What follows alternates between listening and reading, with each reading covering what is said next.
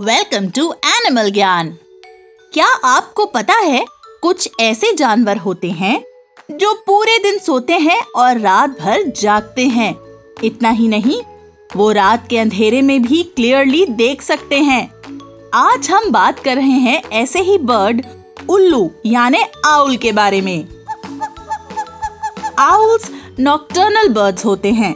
जब रात के अंधेरे में सारे जानवर सोते हैं तब वो बाहर निकल कर आते हैं और अपना शिकार करते हैं।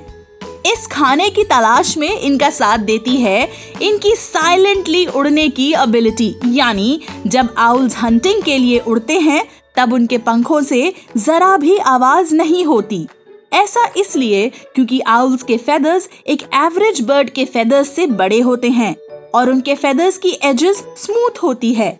और उनका सरफेस एक ऐसे वेलवेटी स्ट्रक्चर से कवर्ड होता है, जो किसी भी टाइप की फ्लैपिंग साउंड को अब्सॉर्ब कर सकता है। इसी कारण उनके प्रे तक विंग्स के फ्लैपिंग की आवाज़ नहीं पहुँच पाती।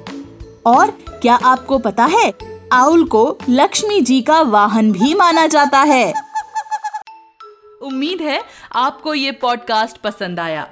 बच्चों के एंटरटेनमेंट के लिए सुनते रहिए टाइम्स रेडियो ओरिजिनल पॉडकास्ट्स